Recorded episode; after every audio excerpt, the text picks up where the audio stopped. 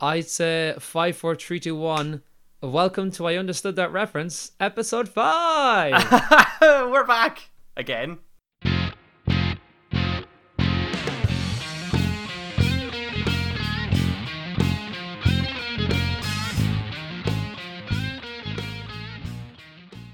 oh God! Oh, we're back. Oh, Oh, oh, we're back. um, ugh, ugh, you're just you're just shaking it off. It's, it's like Yeah, that was. I was like, did that come out? Because that was. I was pretty shaken, like Yeah, a kind of like a wet, you know, like a wet dog. Oh, I was gonna say you've just you know after the previous episode you literally got up from where you were sitting you were sitting and then you just walked into like a cupboard and you just stayed there gathering dust until this recording so you've just had to legitimately dust yourself off That is that is not too far. I was like uh, St. Patrick's Day. Well, to my closet I go.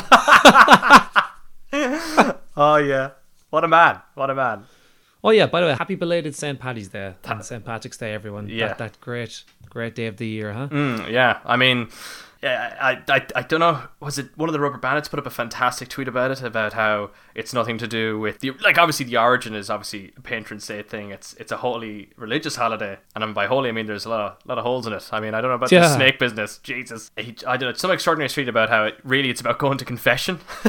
so everyone should be going to confession on Paddy's Day. That's what I'm saying. To repent. Is this is this uh, Blindboy the guy who has the podcast? Is it?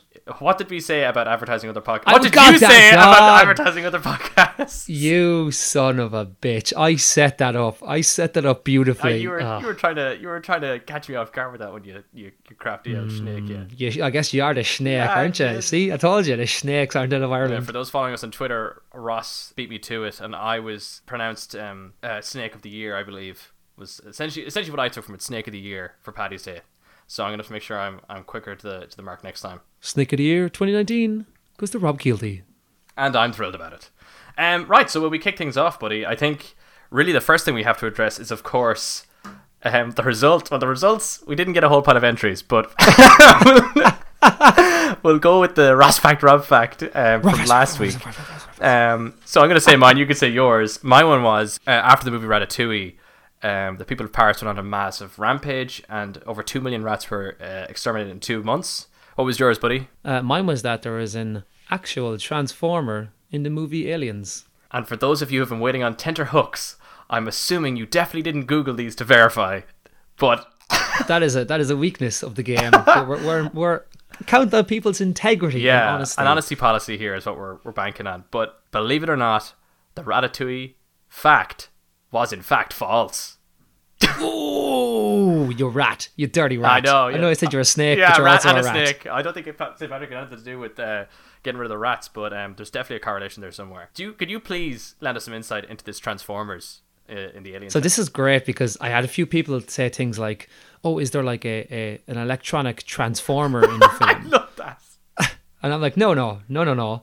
There's an actual transformer, as in the Decepticon Shockwave. He's not in it, not once, but twice. Twice, Um, three times. at the very start of the film, lady. when they discover uh, Ripley's escape pod, they go into it, and obviously they need to make it look futuristic and stuff.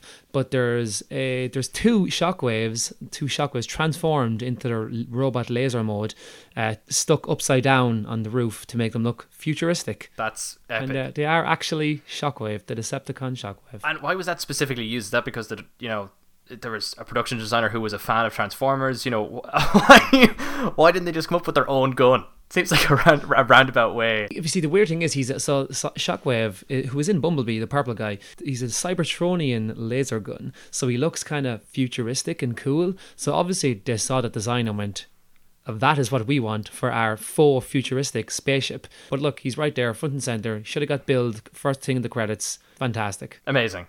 Well, listen, I really didn't know that, and even when you said it, I was kind of thinking, hold on, have we got two false facts here? Are we have, on the maiden voyage of, of the Ross fact, Rob fact? Have we messed this up? But um, Yeah, we've done. We've, Oh, surprise, surprise! What a surprise that would be. we both got false facts. That would have been fantastic. To be fair, when you told me your fact, I just laughed.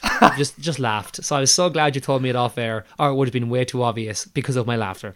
Um, so listen, we'll we'll follow up with the with the next Ross fact Rob fact at the end of the episode. But now it's time to move on to, of course, the great reference game. The great reference game. The Great game, reference game, game. game, game. Gay. Oh, I went spooky with that one. That, So that sounded even creepier for me, to be honest. So listen, it's uh, my turn this week, and I think this is quite poetic because this quote I think is a very good descriptor of you as well, Ross. So here we go. Your reference this week is "You're a sad, strange little man."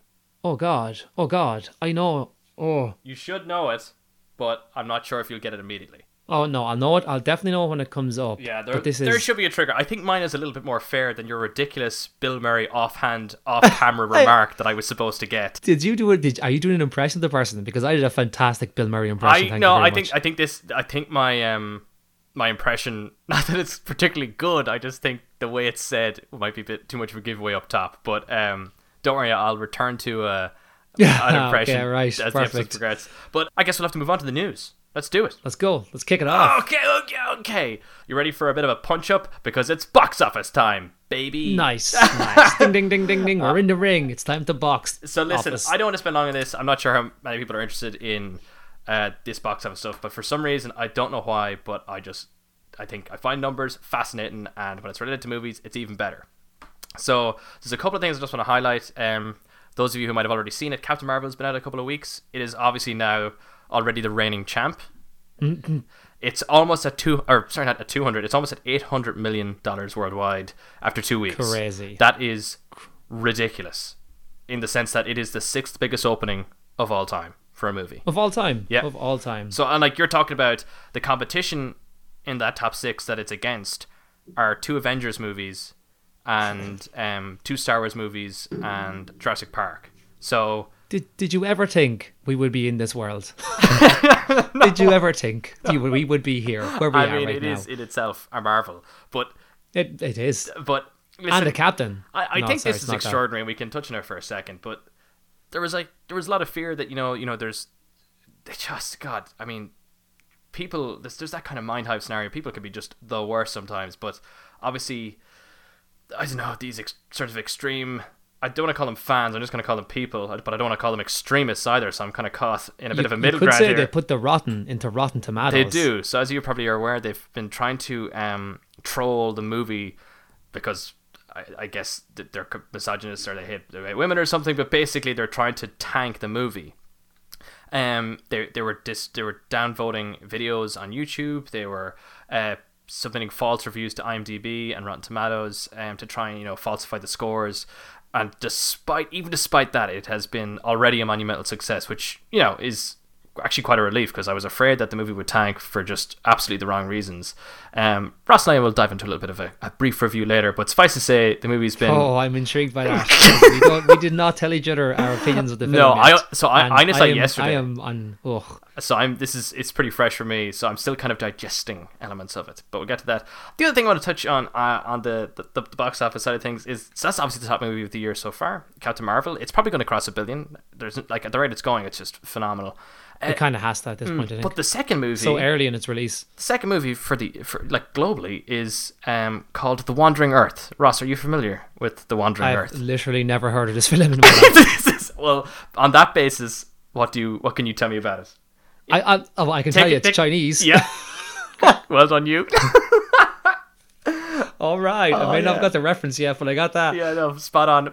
It's sitting at a cozy 700 million, um, and it's made barely nothing uh, in the US. Maybe only maybe five or ten million or something. I'm not entirely sure, but it's just it. it, it we touched on this before about how that that Chinese market is just so. It's it's really the place to be if you're a film. I have the best segue into into the thing I want to talk about soon, but I'm going to let you keep talking about the box office for a while. But at the very end, when you talk about box office, just bring it back to the Chinese market, just just for me, yeah. Oh, yeah, of course. Uh, uh, anything for you. Anything for you. It'll totally seem like it was planned the whole time. Yeah, I can edit this out, right? yeah, yeah. We'll just we'll just I'll just take it, the the bit where I mentioned the Chinese movie and we'll just hard cut it into the end so that it won't suit at all. It'll be mid conversation. Yeah, Just go Chinese market. yeah, that's what it says. Chinese market. Actually, every time uh, I end the box office segment going forward, I just have to cut it with Chinese market. I mean, that's probably what it's going to be regardless. But anyway, listen. The premise of the movie is interesting. It's based on a short story the Earth, uh, the sun is dying, the Earth is freezing over, so they like put all these rocket boosters on the planet and try and shoot it to a warmer spot in the solar system. I know that sounds daft, but I've watched the trailer. It looks very impressive visually, and apparently it's actually quite a wholesome, all of the Earth coming together kind of narrative. It'll be definitely a bit cheesy and probably a bit um, pulpy because of you're catering to sort of mostly a Chinese audience. But um, Is it live action? yeah, yeah, yeah, yeah. And it, like the effects Okay. look impressive, but like I, I'm not saying anyone to go out and watch the movie. I'm just saying maybe watch the trailer. You're not going to go out to China and watch the movie. No? I mean, I was about to book my tickets, but now you're kind of giving me a bit of a second thought here. Anyway, listen. I mean, my brother, who lives in China, for those who don't know, is now just going to be listening to this going, oh, is that right, Ross? Is that right? Yeah. Well, listen, I'll round it out by saying How to Train Your Dragon is uh, sitting almost at 500 million. That's not bad going. Um, it's kind of slacking in pace in comparison to the second one, but it's going to pass out the first one, so it'll be fine. Alita Battle Angel, it- it not hasn't broke 400 million yet. That's a little bit worrying. It, that movie might just about break even. And Glass is number five. Um, um, well, that certainly shattered expectations. Anyway, listen, um, Ross, uh, Chi- Yes? Chinese market. Oh, wow, it's amazing that you said that. Oh, cool. Because I'm going to segue into my bit of news now, which is about Bumblebee. Oh. Look, it's been a while since I've talked about Transformers. I've got like three things here I'm literally going to absolutely dart through. Oh, So one. Mm-hmm. we covered it before. We success- successfully did it, guys. Bumblebee is officially a reboot and not a prequel. We did it. Every, every everybody, pat yourselves on the back. Pat pat the boot of your car. Do everything you can to reward yourself. We did it. It's Shockwave in the Aliens movie right now is jumping around those tables or whatever it was on, and he's just so happy. and there's a I'm xenomorph really, really that's just getting this. completely spooked by the fact that this gun has just transformed into. Did you say predator or aliens? It's from. I forgot. Aliens. Okay. Okay. Grand. Yeah, seriously, I'm so happy about this. It's great because remember we were talking before about the producer who said it wasn't actually a prequel, even though it clearly was. It's come out now that it, it's definitely um, a reboot. There's a sequel already planned that's going to be a kind of a buddy film with Optimus and Bumblebee together. They're promised that there's going to be a bit more bayhem, is the exact word they used in it, which leads me to believe that they've learned all of the wrong lessons. I have that note down myself. Uh, literally have the word Bayhem written down here in my notes. I thought you meant literally have all the wrong lessons learned. No, that's just my mantra. That is that is your mantra. You do say that quite a lot to me, to be honest. but but the, the the crazy thing about this is that uh, um it actually did not do tremendously well uh, domestically. But what saved this film is the Chinese market, where it did phenomenally well. Yeah. and so much so that it absolutely it came in as like. I don't know what it was, a six point six times its return or something like this. Whereas without the Chinese market, it would only would have done half that. So the Chinese market has literally saved Bumblebee and its entire rebooted universe, mm. which makes me very very happy to hear. I mean, the, the the it was very popular in Asia anyway. The those Transformers movies, but it compar- it's it's isn't it so interesting that the ter- like the definitively bad ones were making upwards of a billion dollars each time. The the Bayhem ones, but then the one that has a bit of soul, a bit of heart, because it has less of that pulpy action though. You know, there's I guess there's less to draw the general punter to the movie. You know, It hurts me as a human. It hurts me as a human in but this situation. it was still a success. Listen, it made about half a billion. That's not a bad showing for any movie. especially after the poor first opening weekend that it had, as we have touched on before. It, it opened in a busy period, which was definitely a strange decision. I don't know how they thought they really backed themselves against Aquaman and Spider Man and Mary Poppins, which I just that's really interesting. But look, you and I both enjoyed it. We one hundred percent did. It's turned a profit, and I'm only thrilled that they've just decided let's just commit to this. Let's make. I'm like, how Oh. good is this? Oh. They're not. They're just slowly drip feeding little old little old Transformers into us. I'm so, I'm so glad you, you said that they uh, committed to this, Rob, because uh, the, the, the, I I have all these bundled together, bumbled together, one might say. Oh, But of course. the- the other- Bubble me. Next crazy bit of news is that Here we go. not only are they making a sequel to the Bumblebee movie, Okay. They're also making a sequel to Transformers: The Last Knight. What? Oh yes, Hold on. h- Hang on. we gotta we gotta roll this out here. this is insane. said- I believe a minute ago you said something about lessons learned. Was that something you said a minute ago? Yeah, uh, yeah, and I said all the wrong lessons were learned. I believe your mantra, right? Sorry. Should I, I'm so conflicted. It's my mantra, but I disagree with. I, I, I'm so conflicted right I disagree with my own mantra. yeah, I gotta get a new mantra. uh, they keep telling me at work, you, you gotta get a new mantra. You're, it's the worst. For context, would you believe it or not? Th- th- there- I don't think any context is going to help this situation. I need, I, I, I need, God, I want. I'm dying. Oh my God. Too much beer. Listen, the um, I watched the intro to The Last Knight to see how they teed up this King Arthur mythology. And I had to turn it off because Stanley Tucci plays Merlin, and he's just weirdly riffing in a cave with a transformer that doesn't speak any human language. And I remember thinking to myself, "This is the craziest scene I've. Like, what, what, what, what are they doing?" That in itself was enough to tell me that this is utter tack. What what are they doing? That was Michael Bay's mantra when he was making those films. What am I doing? Was, What am I- more What it was. Yes, essentially. Oh, well, I, I'm sure you're thrilled that they're that they're continuing both. Uh, what? So is are these going to be kept distinct? These, Appa- these- apparently. these universes. Now, I would like to highlight this. There's this one producer. So this is the producer who I said before originally said Bumblebee wasn't a remake. His name is Lorenzo di Bonaventura, which firstly makes him sound like Ace Ventura, which makes me like them.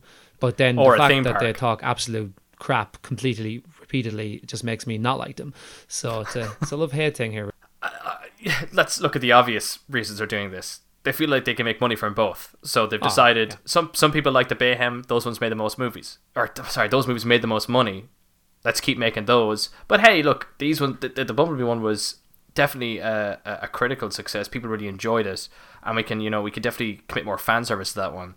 So why don't we do that as well? But let's not just hedge all our bets. let's also make a sequel to this ludicrously hated film.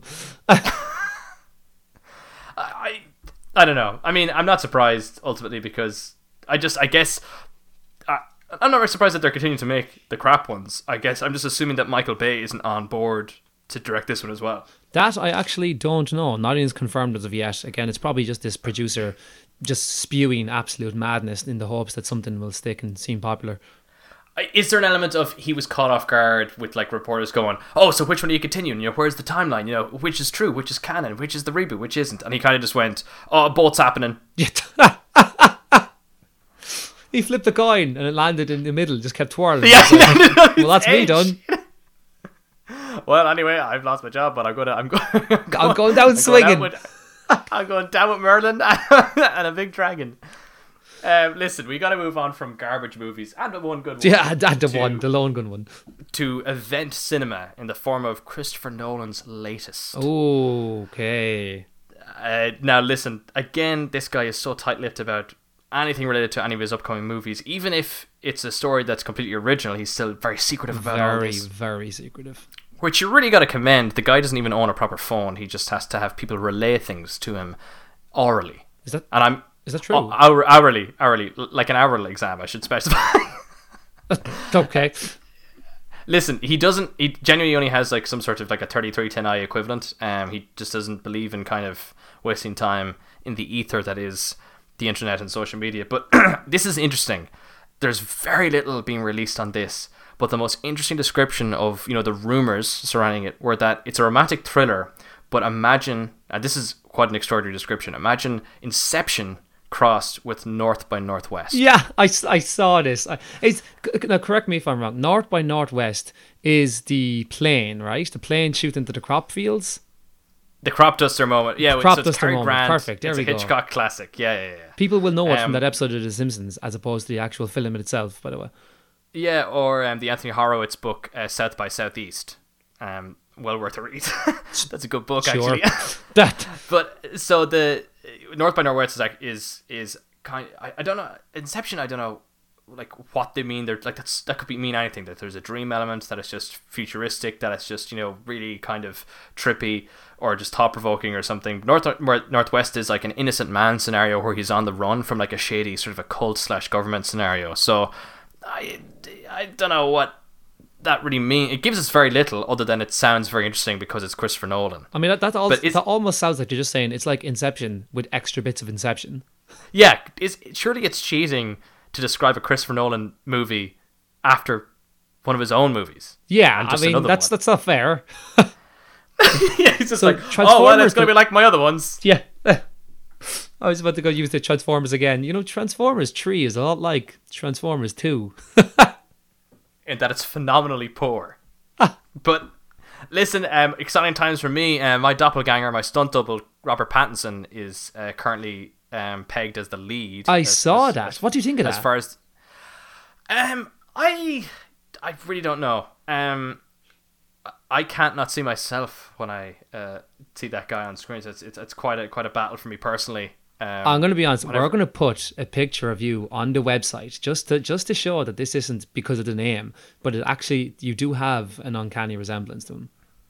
Well, I- I think it's it's it's it's it's broached as a topic to me in the sense that people kind of go, "Hey, uh, you look like that uh, that creepy vampire guy." That's typically how it's, it's brought up. But I think it's interesting casting. Apparently, you know, I've seen him in a, in one of those David Cronenberg movies uh, where he's in a limo for the entire thing, and it's it's it's it's it's very intense. But he's very good in it. That's what I've, I've actually heard. He's very good in it. So actually, have to be fair, I think he does have some acting chops. Um, what is that film he's in? Where spoilers? Um, at the end of the film, he gets killed because he's in the Twin Towers. oh, fucking! It's on I forgot. literally on the tip of my tongue. Ugh. Anyway, the whole film has nothing to do about that. It's actually a, I kind of think it's a romantic e thrillery thing. And then at the very end, the last scene, he kind of he just makes it, and then a plane crashes into the twin towers. It's all very strange, and unusual, and Is it. Remember Me? Remember me? There it is. That's the one. Uh, I haven't seen it, but um, it looked very kind of chalky and cheesy. Yeah. Apparently, he's very So good. I- I just- yeah, no, he's obviously by all accounts he's he's like he seems to be quite a capable actor. Past Um, the I- old Twilight. I think veneer. see, I think that's why people are struggling with it, even though he's left that like literally a decade ago. But um, I'm looking forward to this regardless because it's Christopher Nolan. It's going to be an event movie. It's going to be phenomenal. I imagine But, Hans uh, Zimmer's going to be doing the music. I imagine it's going to be Syncopy, uh, Christopher Nolan's studio, and I, I mean the guy can't do any wrong if you ask me. So He can't. He just can't. But it, it's it sounds phenomenal though, because if he kind of puts like a classic spin, but with you know his kind of futuristic, um, sort of trapping, you know that mind mind bending sort of sensibility, I think we're in for a real treat. me too. And again, it's always good to be hopeful about a Christopher Nolan film because he very, very rarely lets you down. Even if it's not what you Ah. expect, it's always something good. I find. I watched a video essay on the Prestige only last night, and I keep forgetting how layered and phenomenal that movie. Arguably his best one. It's it's most eas- easily easily my most famous, my most favorite, Your most famous. my most famous film. You wrote it, in fairness. hey, listen, man, I count. I count as a person. It is my favorite Christopher Nolan film. E- easily, it's it's amazing. I love it so much. I always have. I remember seeing it for the first time. There's a scene when he just looks at that weird mystery box thing, and the music crescendos, and I was like, wow, this guy, this guy knows his stuff. Well, I think what's we, we should really do a special on this one. But what's phenomenal about that movie is that they, they give away the the secret to the entire movie in the first few minutes. Oh, we definitely ex- watched the same video recently, didn't we? Yeah, yeah. nice. but um, listen, enough about Christopher Noel. Um, what have you got next on the docket? Okay, so as I've uh, previously mentioned, I absolutely adore kind of 80s movies, you know, be them early 80s, late 80s, and Bill Murray is And obviously. lady, did you say late eighties and ladies? Is that what you went for there? I, I wish I had. I'm a big fan of uh, the late eighties and the ladies. Ross Chapman coming at you. That's going on a t-shirt. I'm, I'm calling it right now. We're getting the, the, the late 80s and the ladies. That does sound like I'm chasing after older women. But anyway, um, I'm a fan of the old, you know, kind of 80s throwback films. And this one's, uh, I remember after my last Gremlins news from last time, which was practically What? crazy. Oh, gold, gold, as far as I'm concerned. Well, wait, well, get a load of this. so, have you seen Groundhog Day with Bill Murray and Andie MacDowell? yes. Yes. Well, they're making a sequel to Groundhog Day. But, of course, it's not a traditional movie sequel. It is, in fact, a PlayStation VR experience. It's called, oh my- get this, Groundhog Day, like father, like son. where you play Phil Connor, Phil Connors, Phil Collins. I wish it was Phil Collins' son. Phil Collins. Every time you wake up in the air tonight, just starts belting out of the radio beside you. Phil Can you Collins. feel it? Oh yeah, plays on the radio in the morning. Phil Collins in Groundhog Day. That was hilarious, man. Well done. I clapped for you, man. Well done. Uh, so. I God, can you please? I, this is gonna be difficult for you to probably describe, but I what VR Groundhog Day. This is fascinating. How does this work? So, you know, weirdly enough, this is actually something that I think VR is quite suited to. So, obviously, in Groundhog Day, it was the same day over and over and over again, and uh, repeatedly experienced by Bill Murray until he eventually figures out the right way to go about things. That actually seems built VR is built for something like that because you're essentially giving a, a, whatever a kind of limited amount of commands you can do. You can interact with certain people and objects and obviously you just get to keep repeating the days repeating the same motions repeating the same actions until you get the best possible result. In a way as weird and strange as a concept a sequel to groundhog day in playstation vr sounds on paper because trust me it does. Um actually i think it could be it could be a solid choice. But how is it going to play? Look, I get the logic of video games are like you die, you repeat, you die, you repeat, live, die, repeat, La- edge tomorrow. but so that logic makes sense to me in terms of. But that was the only initial link I could think of for Groundhog Day. Like, how is he going to play? Because all I could think of is that uh, this is just talk about going full circle. But like you know the way um, you can play office games in VR. Yeah. Like you can you can play the monotony of an office as a game. Uh, like it's literally called um, on the job or Uh, uh, Office uh, Office Simulator. It's also Office- it's absolutely fantastic game, by the way. See- can I just highlight? no, like this is so. I guess if Office Simulator can get away with being brilliant, which is a simulation in theory of you working in an Oh, office, job. Sorry, Job Simulator. Sorry, sorry. job simulator, um, then I surely a Groundhog Day movie can work, and maybe they could put like a thriller or a mystery spin on it. You know, like they could make it maybe a bit, bit more. I don't know, intimidating. Oh, they're definitely not going do to do that. Oh, this is If you read like the kind of press release thing about it, it's going to be as, as tweed as on twee as possible. Is this going to be canon? Is this going to be the Groundhog universe? Is God, oh, like man, I was I was holding that one back. I was waiting to say it's the GDEU, the Groundhog Day expanded universe. This is every day, Ross. You hit the news with just one nugget of extravagance that I cannot believe. You, you got to have those uncomprehendable uh, information, you know. I mean, this stuff just writes itself. I, like the Groundhog expanded cinema. What did you say? The Groundhog Day expanded universe. expanded universe. It also sounds like a play a, a police station from like Resident Evil, the GDEU. Mm. that remake is getting rave reviews, by the way. Oh my god, it oh, bloody has. Mm. Uh, okay, so are you excited about this? Are you going to buy it? You are the you own VR. Look, so, I, I mean, if it's as a demo, I'll probably play it and never touch it again until it goes to two quid, which it invariably will, because who mm. in the right mind is going to buy a Groundhog Day VR experience? Well, listen, I, I- I would love, and I know it's the same movie, and I know this is a big ask, but I would love at some point when you're playing uh, that game, inevitably, which you probably will be, there will be a moment where you hear this faint, just passing, passing phrase, just an echo, and you're like, did I hear that correctly? And you'll play the level again, you'll rinse and repeat, you'll go back, and then in one of the ears, because obviously it's it's immersive, you'll hear, the flowers Ah, are yes, still I knew you were standing. going to say it. and it'll won't be Bill Murray, it'll be me. It'll be my version. Yeah, no. yeah, you'll have pulled the developers would have pulled a recording from the previous episode. and They would have just used that instead. From God, an internationally that's famous podcast, I understood the reference. I mean, that's great news. Let's move swiftly along. Something I want to touch on briefly. Uh, I, I sent a, a little note to you about this separately a week ago, and I need to mention it in case it happens. I need it to be said again. But Cillian Murphy is now the favorite currently on the on the bookies specifically to be the next Bond. That's currently the the, the latest. They're about to film the the last Daniel Craig one, which is called temporarily Shatterhand or something. Um, Yeah. which is like Shat their quote in the hands, more like it. yeah, yeah, exactly. That's when when um they were handed the script for this latest one.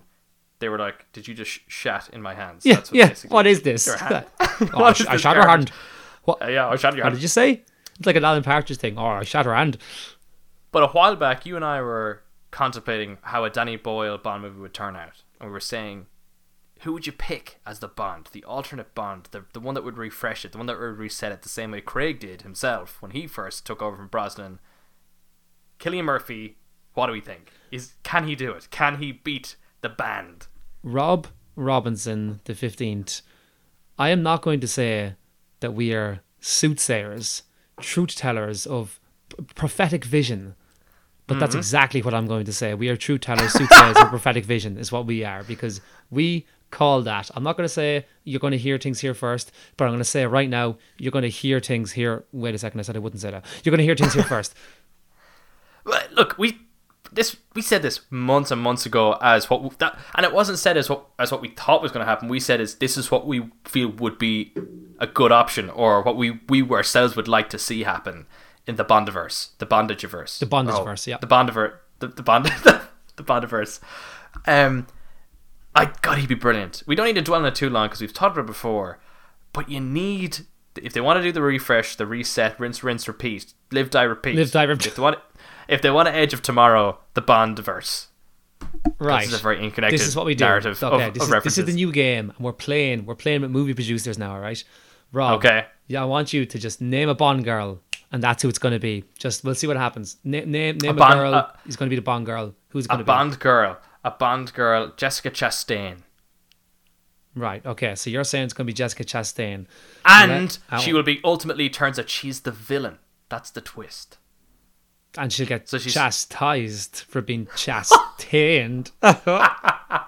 oh, that was laboured. Oh God, yeah, it was shit.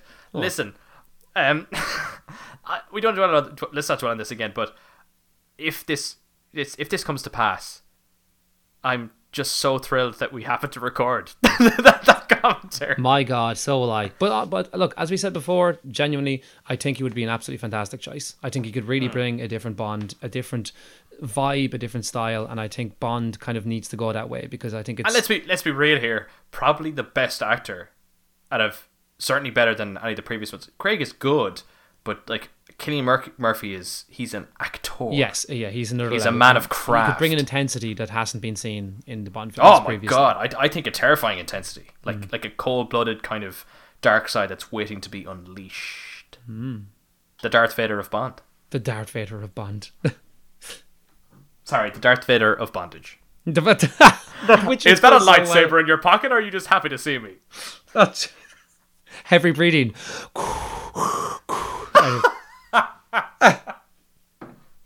Anyway, what, let's move swiftly along. What do we got next? Um, listen, I think really what we need to discuss here is more recent news and something we you and I've recently seen. Let's Captain Marvel. do it. Captain Marvel was released. Um, we're not going to go into too in depth, but we're going to do some high level thoughts. What we thought of the movie. Obviously, we know it's uh, certainly a commercial success already. Only two weeks in. Quick, quick, some quick, some quick uh, side notes. Six Eyes opening. I said that earlier. Um, review wise, didn't excel. Certainly on the lower tier for the MCU. Sixty four Metacritic is the is the basis I always use. Um, Rotten that. Tomatoes.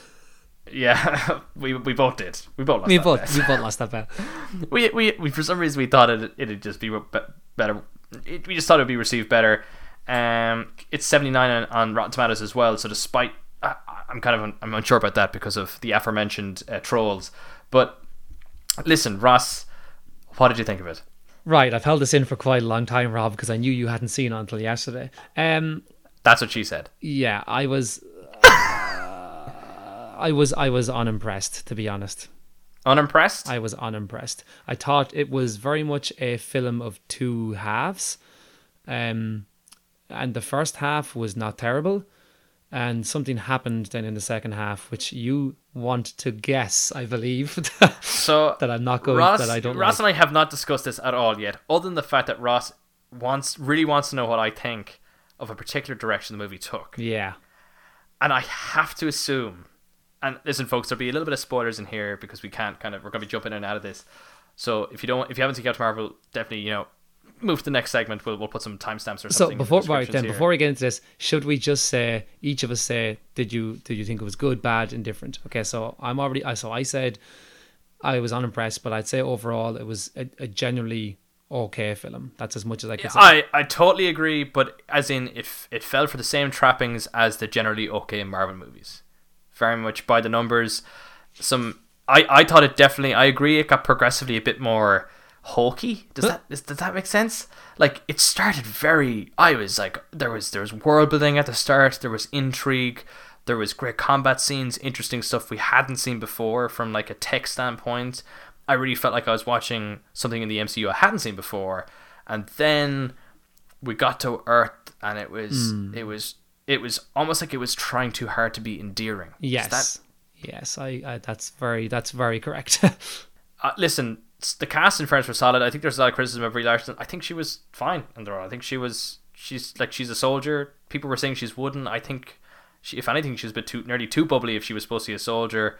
Um, nothing spectacular. She it's not like she's not the same sort of glove fit that say Robert Downey Jr. is or um, you know some of the other cast are. But to be fair, you could argue where's the depth to Thor up until his third movie. That- you know, very true. Black B- Black Widow is little, is definitely quite kind of stoic and wooden. So I think let's give her a sh- let's let's let's give her the benefit of the doubt here. This is this is we've barely seen this character. We're operating off a two hour movie here. I, I had no problem with Brie Larson uh, as as her acting. I I felt the character was dealt a very very poor hand. And again, I'm going to go back into spoiler territory here again. I suppose uh, the character is amnesiac, so throughout the majority of the film, she doesn't know herself. So therefore, as an audience, it's hard to get behind this character because we don't really get a sense of her personality and again, Yeah. I don't think it's Brie Larson's fault. I think unfortunately the story is, is done in such a way that that's integral to it. Which again, Yeah. we discussed this in the Bumblebee review. Whereas sometimes he's amnesiac, sometimes he's not. Uh, uh, this kind of There's it, it, it generates inconsistency almost by default. That kind of exactly. Yeah. So I definitely. I mean that's definitely interesting, but I think it is elevated by some of the other cast members. Some definitely some strange decisions. I, I'm not gonna lie. We know Samuel L. Jackson's in it as, as Nick Fury.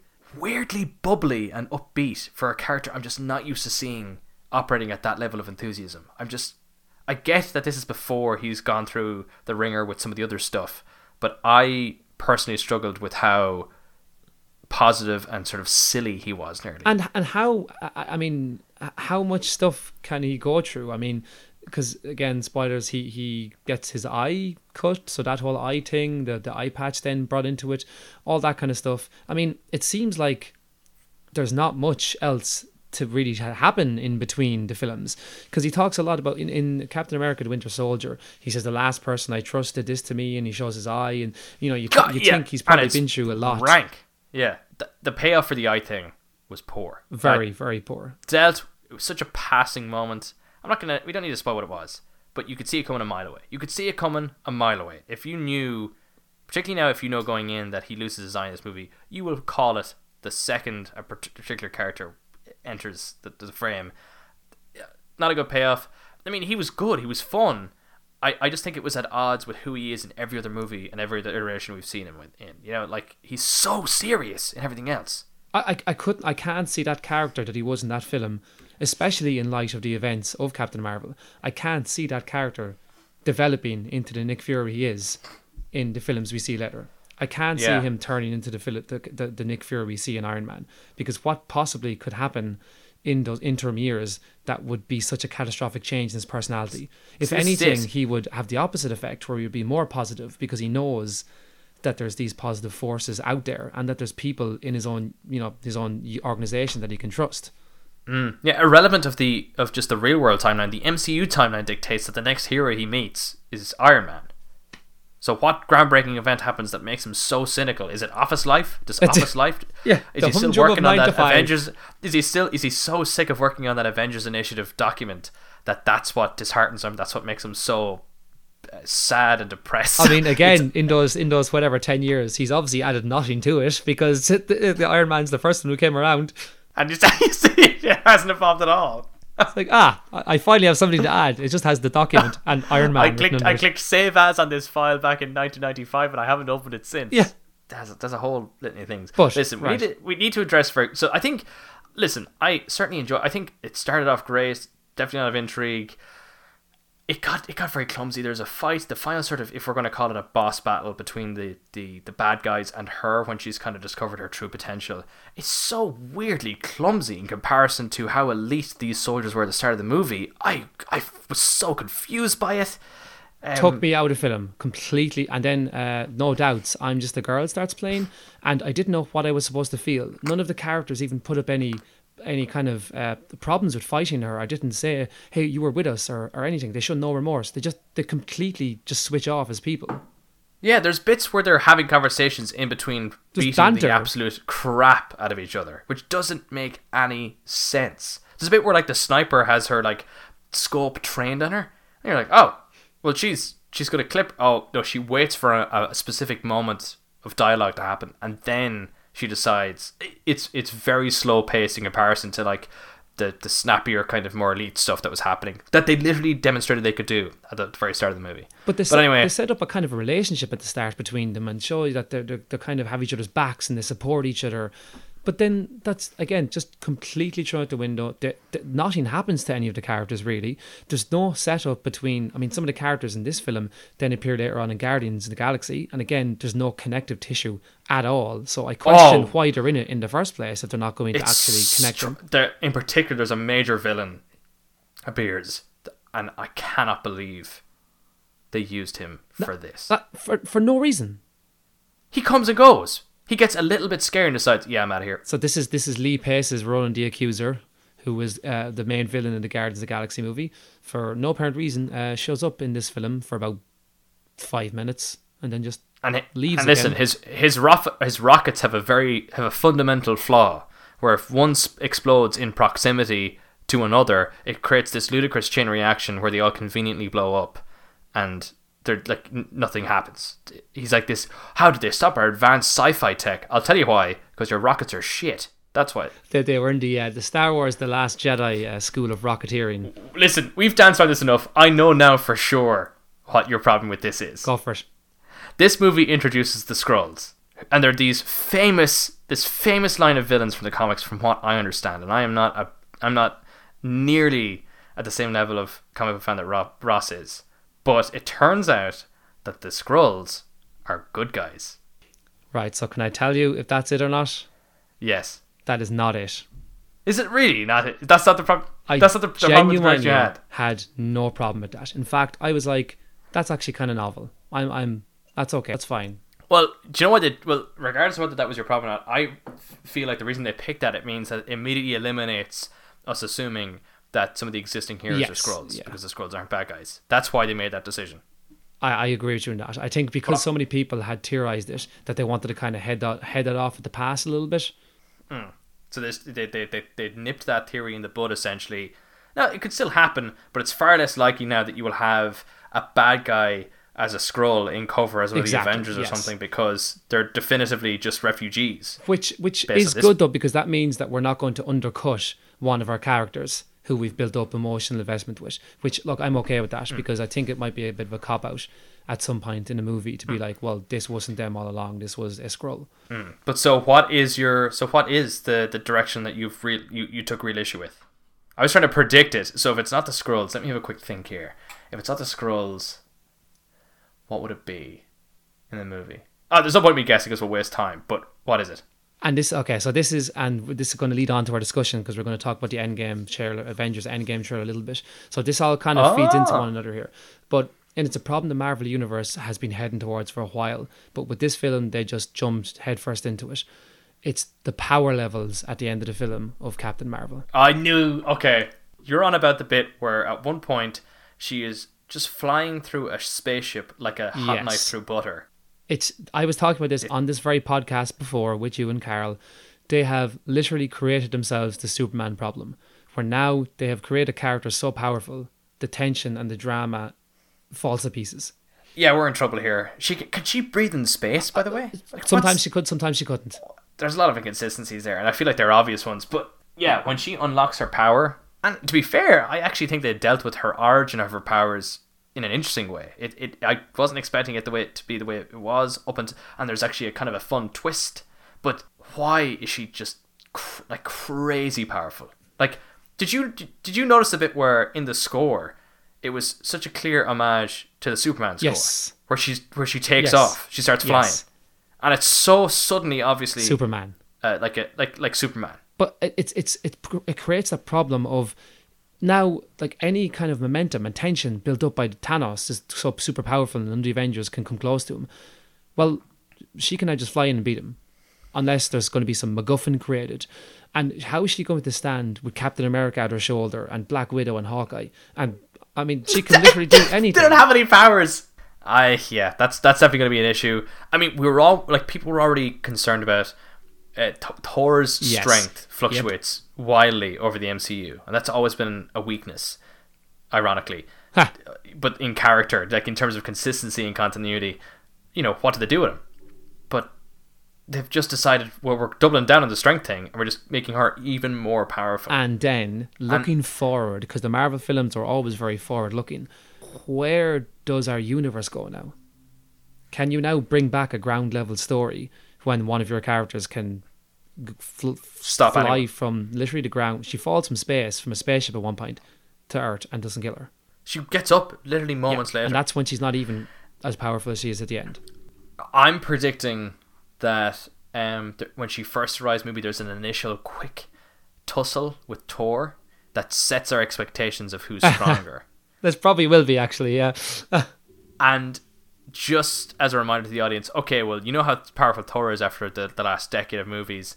Oh, and it's either going to set her as for maybe equal, you know, minus, I'd say maybe minus the photon or blaster. What what was the power? I can't remember what the power, the power was. Whatever the energy beams that she does. I also cannot minus remember. those the the, the hand hand strength stuff maybe that's on par with Thor or Hulk maybe but outside that you're kind of wondering yeah but she can fly and she can literally she can literally soar through an entire spaceship and just she can fly apart. into hyperspace by herself. why doesn't she just get on the ship It's right there. It's Why right there. just fly beside it What if we what if we turn? Lads, I'll, I'll, I don't want to I don't, I don't want to take up a seat I'll, I'll, I can What fly. if we turned right at the last star? Oh God, we'll never find each other again. You, you broached an interesting topic because obviously the end credit scene, the pager from Infinity War is seen, um, and Captain America and Black Widow and uh, Bruce Banner and who else is there? Is it Rhodey Rhodey's there as well. Yes. or is it Rhodey's there? And they're like, oh, what are we gonna do with this this this this pager? And then she shows up. and She says, "Where's Fury?" So that leads quite neatly into the Endgame trailer. What did you think? I I think this film is doing an amazing job of not showing us anything, and I hope to God that it keeps doing that. not only is it not showing us, showing us anything, we now have the information from the previous movie that there's a very high probability that a lot of these scenes are complete. Um, uh, they're, they're, they're, designed to misguide us. They're they're they're they're just to completely send us in the wrong direction of what's happening. Oh, And like so many things are very clever about this campaign. Apparently, the directors only released a tiny amount of footage for the the, the studios that put together, you know, the agencies that put together the trailers. Um, here's the interesting part the big reveal well first of all they used footage from the old movies to use up half the trailer. First of all that was clever. It builds hype but doesn't spoil anything Yeah, which i'm more than happy with. But they included tony stark at the end of it having regrouped with the avengers in the, these fancy spacesuits. Do you think that is um, fake? Do you think that is uh, a misdirection? No, actually, but I think all of that's going to happen in the first five minutes of the film. I think we expect it to be Tony Stark gets back at the end. Interesting. I think the opposite. I think Tony Stark's going to say those things, send it away, and instantly get rescued. And then they're going to go back to Earth or maybe Ah. join on some, on some other planet. And with the first 10 minutes of the film, that's going to be pushed to the side. oh, okay well see i think so in the previous trailer there's a bit where The Hulk is running I think. Uh, the no, no, I was going to say the bit. It, this is a bit of an innocuous moment. It's just a bit where they, they kind of are assembling on grass outside. It's Cap and Black Widow and, and Bruce Banner or, or and Rhodey, I think, and they're looking at something. Obviously, I think that's Tony Stark coming into land with Nebula. Ah. I think that's what that is. That's my assumption based on that. That struck me as something that's earlier on in the movie as well. Um, not that early, but something that happens certainly within the first half an hour, maybe. So uh, we all, I think, assume like there's no way they're just going to let Tony Stark die from oxy- oxygen I'd love shortage. but just as look, I'm not to get rid of that character that way, but just because it would be unusual. And I mean, look, realistically, by the end of this film, there's going to be a reset button of some kind hit, so they could do that and bring him back. Mm. I mean, I think it's a good trailer. It's definitely building up hype. I initially I was like, will this movie be as big, as big, you know, commercially as the other one? And now I'm thinking it's going it's to be going bigger to be bigger. because pe- people need the payoff. It's the first time I've ever hap- seen a, a person, a film producer, kind of director, come out and say, "We don't want any more advertisements for this movie." Is there a penguin in Antarctica that doesn't know Avengers is is released at the end, at the end of April? This is, I mean, it's big news. I'm excited about But it. but can we just get to this next? Because this is this is gold, Rob. And you said it, okay? You put up on our Twitter account and everything. I want you to say your Oh. theory because this is, god damn it, if this isn't the best thing I've ever heard on the internet. So back to our, you know, our prophecy, or you were the soothsayers Soothsayers. of this, mo- the soothsayers of our generation. I just had an epiphany like a month ago where I, I'm very fond of Cap, and the more news that comes out of about Avengers, the the more I hear about, oh, he's, you know, the person who's going to lay down their lives to die is going to be Cap. He's he's gonna he's gonna because he's a man of honor. He will sacrifice himself ultimately for everyone else. And to be honest, I could see that happening. That's that's what scares me. But something struck me. My obviously my subconscious was working overtime to try and find a way, find a loophole where they would lose Cap, but he wouldn't die. And this is my assumption at this point. This is what I'm calling. I'm predicting that in Avengers Endgame, there will be some because of the quantum realm. They they've really heavily, heavy-handedly kind of said, oh, you know, Scott Lang is involved, Ant Man's involved. There's going to be quantum realm stuff. There might be a time travel element or something.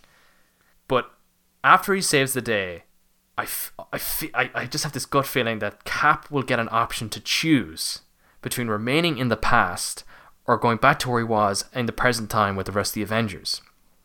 But to be with Peggy Carter, he will opt to remain in the past, to stay with her. Because, as you quite rightly mentioned, Ross, he owes her a dance. And, like, I think that would be quite qu- beautiful and fantastic. And it means we don't lose Cap. But we do lose. Like Cap. he doesn't die, but we do lose. and like knowing comics as I know comics, that is such a comic book thing to do. That thing of losing him in the past, but that means you can also at some point in the future pluck him right back out.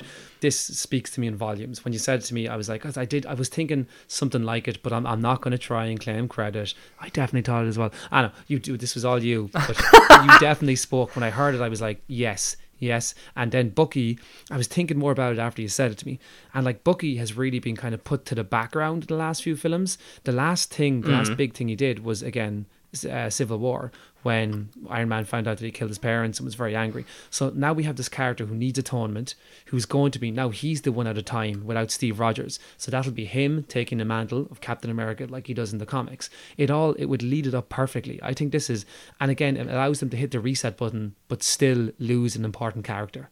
yeah, and because Steve adores Bucky, he will probably hand him the shield and say something like, "It's your turn now. Yes. I'm late for a dance." And That- off he that's going to be the line. That's going to be that's going to be his last line. He's going to say something exactly like And you can't honest- do this and he's like I could do this all day. Anyway, I'm late for a dance or something like that. oh yeah, yeah.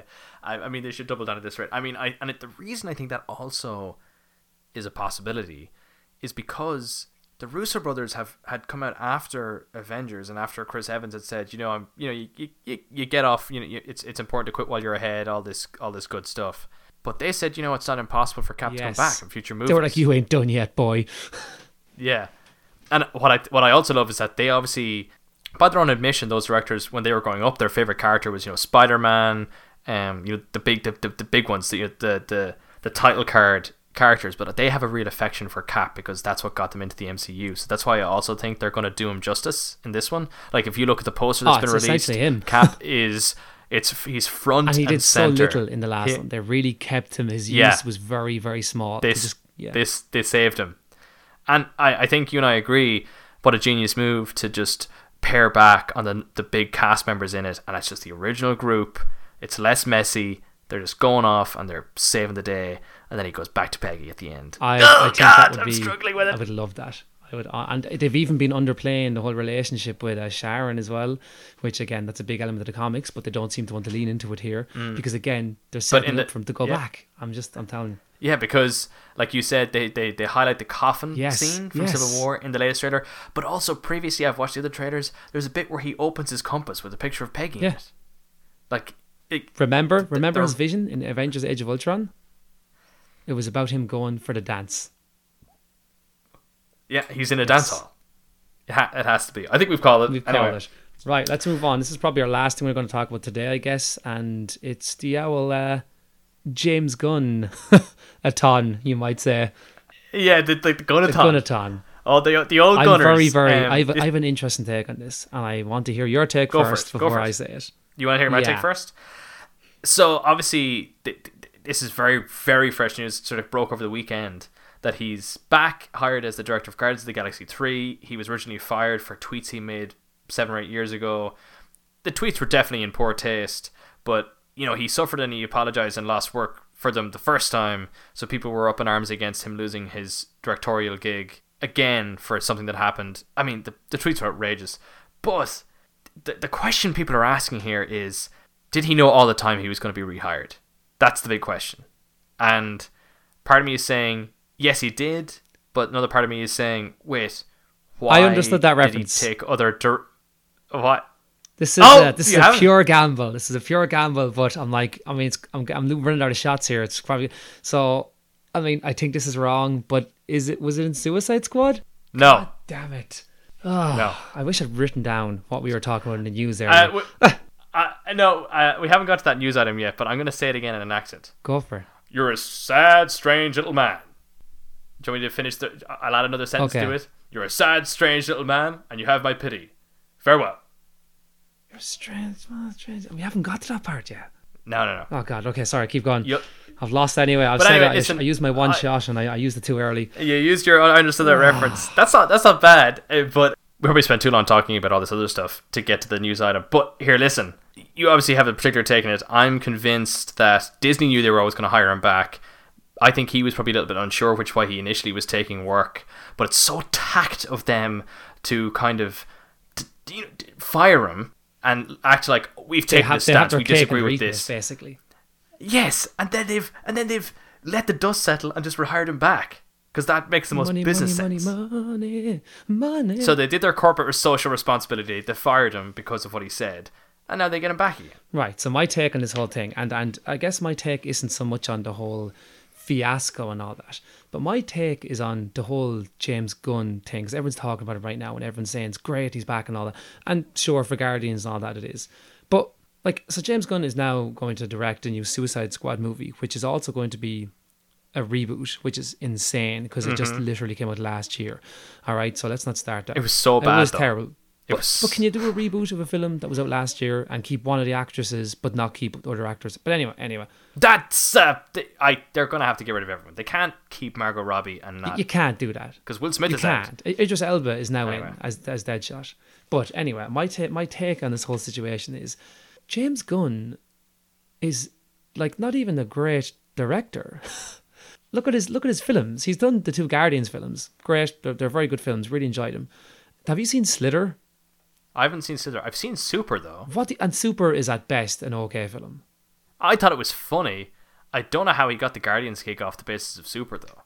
Parts of Super are funny, not all of I it. think I think I think I think the reason it's so good is because they have Rainn Wilson, Rainn Wilson, um, yeah, aka Dwight Page. from The Office, um, as the guy as the lead, and he he is very funny as as the bad guy. What, what what's his phrase? Oh, Stop God. right there, crime, or Oh, something God. like that. Shut up, crime. Shut up, crime. And also myself, He's Kevin Bacon, is in the film. Is in which? He's in Super. Oh yeah, oh yeah, because he takes Rainn's wife. Yes, but like he's directed that. He's also directed movie for well, some of movie forty three, which if you've ever seen it is the worst film ever made of all time. Um, PG porn, the creator of that TV show, Oh, and he did the screenplay for uh, the Dawn of the Dead movie, which is actually quite good, but didn't direct it. So like everyone's like, you gotta get James Gunn back, and he's gonna do Suicide Squad. He's gonna make it brilliant. Like, look at this guy's record. I, I've I've no interest in Suicide Squad after the last outing, and I don't care that he's really remaking that. But I, I, if they're to try and tie up the the trilogy of Guardians, he is the man to do it. If like I'm not saying he's the best director in the world, but he is definitely Yes, it's I'm very difficult to take him away from that trilogy. I mean, he definitely thinks highly of himself. Like he goes on Facebook Live and talks about how much he he's like, oh, I was such a critical component in terms of how they crafted the story for Infinity War. Like I was such a like I'm just like, all right, okay, all right, big guy. Yeah. Like okay, slow down. Slow yeah, down. slow down here. Yeah, I mean, it's worked out for you. Your your your style of directing worked for a particular cast, you know, of outcasts, but I, I they really would have struggled to succeed with another director. I think that's the bigger point here. I mean- regardless of whether he's good or not, to replace him and match it tonally. To try and use his script, but with a different director, he obviously had a very specific vision for, particularly given how one evolved to two, he probably would have planning on evolving two to three even more so mm. with those guys. You know, I, I think another director would have struggled. Taika Waititi said, "Oh, I would never do that to James. I would never take it off him." I bet you he was really thinking, "How the hell would I figure out how to take what he has done in the first two and translate it into something that he would have like?" yes, yeah, exactly. Anyway, I, I mean, like, you could you could say by by getting rid of him, they were jumping the gun. oh God, that has to be a headline somewhere. Ah, yeah. shoving the gun. I can feel the power coursing through my veins. It's very good. Very, very good. But listen, I think on balance it's probably good for the movie he's back. I don't disagree with him being punished in the first place for, you know, he he would he was always a bit of a a bit of a he was always a bit eh, extravagant, I think with A his loose language. Cannon, always- which is ironic because he's uh, a gun. uh, He's a gun, yeah. But um ultimately it probably makes sense financially and, and just even to make it a good movie that he's he's back. But yeah, yeah. Look, I mean, I I am glad he's back for the third Guardians film, but I just I do think it's funny that there is this. I don't know. People seem to now be idolizing him as some kind of uh, incredible director of, of Christopher Nolan esque status or some kind something else that I just don't think he is. You know, I love the Guardian. Yeah. films, but that's about as far as it goes for me and James Gunn. Really, Yeah. Okay. So I got two items that I want to touch on very quickly. go for it.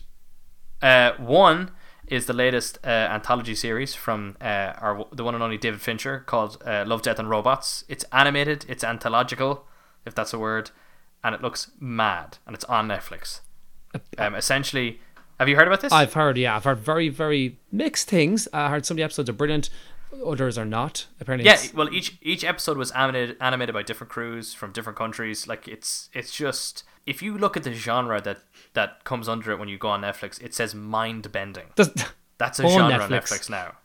Like if you click that genre, surely that's the only show that will appear then when you when you click that category. Uh, it's Netflix. There's probably a, a lot of crazy shows that come up at this stage. yeah, that's true. There's there's definitely something in the depths of that that, that anyway, I think that looks interesting. What does he work on these days? That's what he's been cooking uh, up in the background. He's working on this random animated TV show. Yeah, well, I, don't- I saw the trailer for Love, Death and Robots, and I thought this looks mad and something I want to see. Um, like it's been actually a weird bumper week for trailers. There was there was there was Avengers, there was Love, Death and Robots, um, Stranger Things season three, Stran- Stranger Things, uh, Toy Story four. um, Toy Story 4, which I have to say seems rushed, that trailer. Do you not think, like, it's, like, the dialogue is jumping over and back. We get a lot of the movie. Woody's walking with the spoon. The, the whole the whole film. I'm just I, I like I'm, I'm why why do you exist? I don't know. I don't. I, I think it's a, the first misstep they'll they've made now. But look, That tra- the trailer actually put me off it a little bit. It, it seemed like they're trying to pack too much in. It's a strange one. it, it almost seems to be hitting the the nostalgia or like it's a this is a serious emotional film too hard. I'm like, look, it's okay, guys. We'll we'll read into that ourselves. We don't need it. I saw I saw a tweet describing it. It's just like uh, Woody takes a suicidal spoon on a road trip and convinces him not to t- That- not to take his own knife. oh, that's nice. I like that. I like that a lot. but anyway, I actually ad libbed the knife part, but the the, Oh, the suicidal spoon thing, yeah, yeah. The, that was the best suicidal part of spoon- it. The, the suicidal spoon thing was the tweet I saw, but you know, is it just Woody? Where does Bo Peep come into it?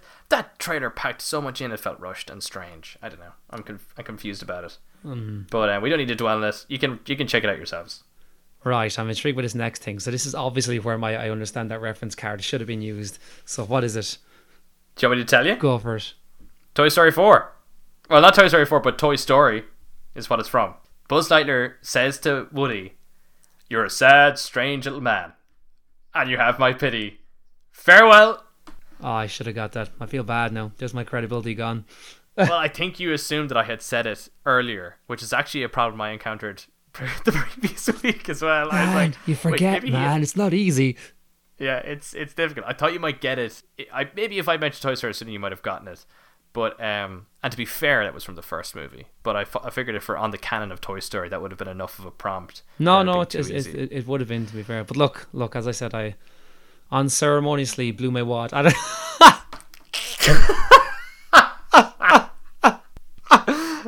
oh dear. oh, Oh dear. oh. Is it warm in here? Or is it just me? Uh, listen, uh, I think we've probably wrapped up most of the news. Um, what what I don't think, I don't think we've much left. Uh, The Jonas Brothers are back. Got to mention that Do they're we? back. I'm. I, that's that's all I'm saying. They're well, I back. know one of my friends is going to be jumping for joy right now. So uh, good for good. Thanks, man. Good job. for mentioning that. Yeah. Oh God. Um, uh, Aquaman 2, December 22 release. And The Trench also. I've that written in my notes. That's the extent of uh, the notes I've written on Aquaman 2. That's getting. A, that, Did I talk about before how the tagline should be "Get drenched in the trench"?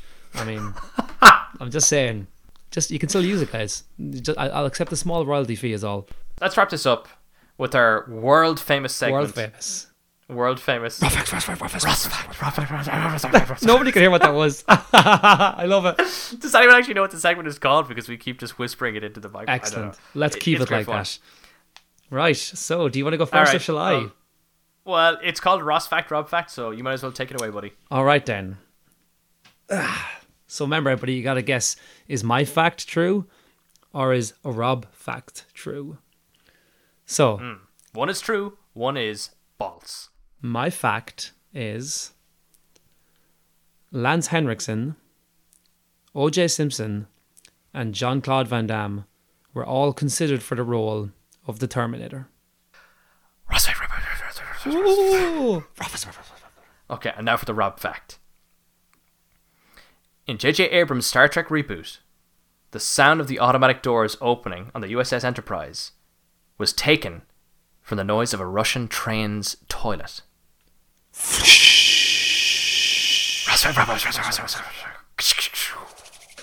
All right, we've done it, everybody. We we, we did We- it. We, we got to the it. end again, and it's You got here with it. I can't. Every time I start these, I'm like, I don't think I'm we'll ever get to to the end make of this. We're not, I'm looking through my lists. We'll never make it. We'll make it. I was like, Ross is going to pack himself up and go back into that cupboard that he's hiding ah. himself in that he he's distancing ball from. He's, he's not going to make it at the end of this. I'm like, we're going to talk about Captain Marvel for another 45 minutes, which clearly we could have done.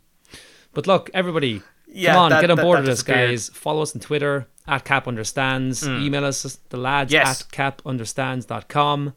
Yes. What else we got? We got the website. Did you say the website or did you say I the didn't. Twitter? The website is uh, capunderstands.com. Also, I, I'm very proud that the SEO is kicking in. We're now ranking for the term on the first page for just the phrase "I understood that" reference. Even if you search for us that way, you'd bloody find the website. It'd be maybe four or five down, but we're there. Um, Larkin. For those of you who've who've noticed the, the, the little swag store that I've that I've hidden, well not really, but kind of sneakily kind of placed on the website. Bear with us on that. We're we're trying to work on kind of postage uh, and delivery kind of prices that seem extraordinary extraordinarily high uh, for some reason. So I, I'm currently in a battle with TeePublic about that. But listen, not lots of outlets to catch us on, and we feel like uh, you know iTunes of course as well. Plenty of options. Of course, So depending on your medium of choice, how you like to listen to, to, your, to your to your to your media, we're there. We're just hiding in the corner. We're lurking in your phone. We're just we're just we're just there waiting for you. That's, that's Got lots of stuff on the website as well. We should put up an article about five oh, kind of emotional moments in comics great. history, Marvel Comics history that made me the person I am today.